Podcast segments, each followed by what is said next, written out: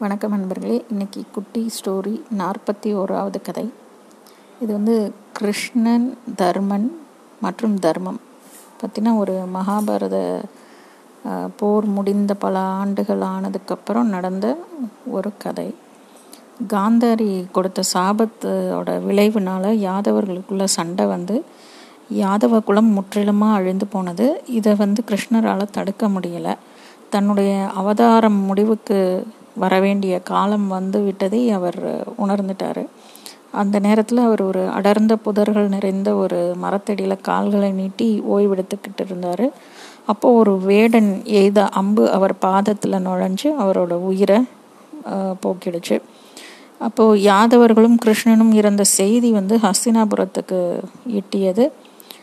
தங்களோட காலமும் முடிவுக்கு வந்து விட்டதை வந்து தர்மன் உணர்ந்து கொண்டான்.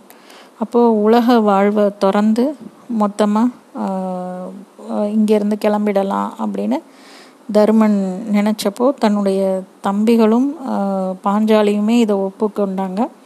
அதனால் எல்லா உறவினர்களையும் இழந்த இவங்க. இதுக்கு மேலே வாழ பிடிக்காமல் மர உரி தரித்து துறவரம் பூண்டு மேரு மலையை நோக்கி போகணும் அப்படின்னு முடிவு பண்ணாங்க. அதாவது இமயமலையும் தாண்டி இருக்கிற மேருமலைக்கு போய் அங்கே அந்த மேருமலையையும் கடக்கும்போது இந்த மனித உறவுல உறவுலையே அவங்க வந்து சொர்க்கத்தை அடையலாங்கிறது சொல்லப்பட்ட ஒரு கருத்து. அதனால் அது மாதிரி நம்ம செஞ்சிடணும். இந்த உலக வாழ்வியலே வேண்டாம் அப்படின்னு முடிவு பண்ணி கிளம்புறாங்க. அப்போது அர்ஜுனனுடைய மகன் அபிமன்யுவுடைய மகன் பரீட்சித்துக்கு பட்டத்தை சூட்டிட்டு பாண்டவர்கள் வந்து பாஞ்சாலியோட நாட்டை விட்டு கிளம்புறாங்க. வடக்கில் இமயமலைக்கு அப்பால் இருக்கும் மேருமலையை நோக்கி. அப்போ அவங்க இந்த மேருமலைக்கும் போய் சேர்ந்துடுறாங்க. அதில் அந்த மேருமலையை ஏறிக்கிட்டு இருக்கும்போது அவங்க அ- இந்த இது இந்த மேருமலைக்கு போகணுன்னு முடிவு பண்ணி கிளம்பும்போது தர்மன் வளர்த்த நாயும் வந்து தர்மரை வந்து பின்தொடர்ந்து வருது.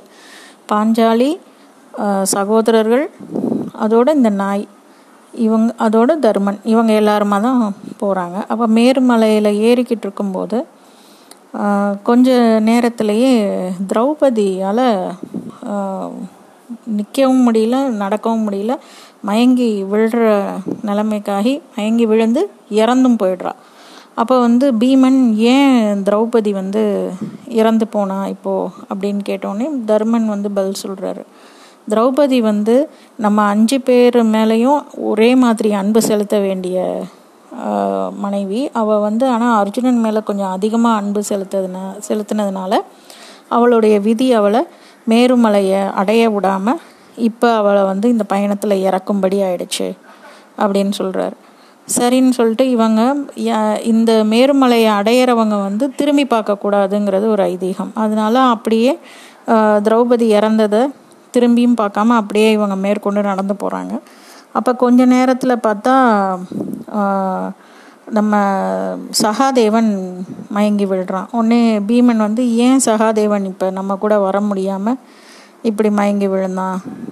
அப்படின்னு கேட்டோடனே தர்மர் பதில் சொல்கிறார் தன்னிடம் உள்ள சாஸ்திர அறிவு வேற யார்கிட்டையும் இல்லைங்கிற கர்வம் தான் அதுக்கு காரணம் அப்படின்னு. அடுத்து இன்னும் கொஞ்சம் நேரம் திரும்பி பார்க்காம நடந்து போகிறாங்க அப்போ அர்ஜுனன் விழுந்துடுறான். அர்ஜுனன் விழுந்தோடனே பீமன் திரும்பவும் கேட்குறான். நீ இதுக்கான காரணம் என்னன்னா அர்ஜுனன் வந்து தன்னுடைய வில்லாண்மையை குறித்தின குறித்த கர்வம் வந்து அவனுக்கு அதிகமாக இருந்தது. அதனால தான் இந்த பயணத்தில் அந்த கர்வம் அவனை வீழ்த்திடுச்சு அப்படின்னு தர்மர் சொல்கிறார் அப்போ சரின்னு இன்னும் கொஞ்ச நேரம் போகும்போது நகுலன் விழுறான். நகுலன் வந்து தன்னை விட யாரும் அழகானவர்களே உலகத்தில் இல்லை அப்படிங்கிற எண்ணம் தான் அவனுக்கு. அதனால் அவன் விழுந்துட்டான் அப்படின்னாரு. இன்னும் கொஞ்சம் தூரம் போகிறாங்க அப்போ பீமன் அவனுமே மயங்கி விழுறான். விழும்போதே நான் என்னால் ஏன் இந்த பயணத்தை தொடர முடியல? அப்படின்னு கேட்குறான் நீ வந்து உன்னுடைய பலம் பலசாலி நீ தான் உலகத்திலேயே உன்னுடைய பலத்துக்கு ஈடு இணை யாரும் இல்லைன்ற கர்வம் உனக்கு. அதனால தான் அது உன்னை வந்து இந்த பயணத்தில் வீழ்த்திருச்சு அப்படின்னு சொல்லிட்டு தர்மன் வந்து மேற்கொண்டு திரும்பி பார்க்காம ஆசா பாசங்கள் எல்லா உணர்ச்சிகள் எல்லாத்தையும் திறந்தவனா போய்கிட்டே இருக்கான். தர்மனுடைய நாய் மட்டும் தர்மனை பின்தொடர்ந்து வந்துக்கிட்டே இருக்குது அப்போ மேருமலையோட உச்சியை அடைந்து அங்கே சொர்க்கத்துக்கு போகிறதுக்கு தயாராக வந்து அழைச்சிட்டு போகிறதுக்கு தேவேந்திரனே வந்து விமானத்தோடு வந்து நிற்கிறான் அப்போ தருமன் வந்து விமானத்தில் காலை எடுத்து வச்சதும் அந்த நாயும் சேர்ந்து ஏறுறதுக்கு ட்ரை பண்ணிச்சான். அப்போ நாய்க்கு வந்து சொர்க்கத்தில் இடம் இல்லை அப்படின்னு இந்திரன் தடுத்துருக்கான். உடனே விமானத்துக்குள்ளே எடுத்து வச்ச காலை பின்னாடி எடுத்துட்டு தருமன் வந்து என்னை நம்பி இத்தனை தூரம் வந்த இந்த நாயை விட்டுட்டு நான் எப்படி வர முடியும்? நான் இங்கேயே இருந்துடுறேன் அப்படின்னு தருமன் சொன்னானாம். அப்போ அந்த நாயும் மறைஞ்சு போச்சு. தர்மதேவனும் வந்து நின்னார். சொர்க்கமே கிடைக்குதுன்னா கூட உன்னை நம்பி வந்த ஒரு நாயை கூட கைவிடாத உன்னோட குணத்தை பாராட்டுறேன்.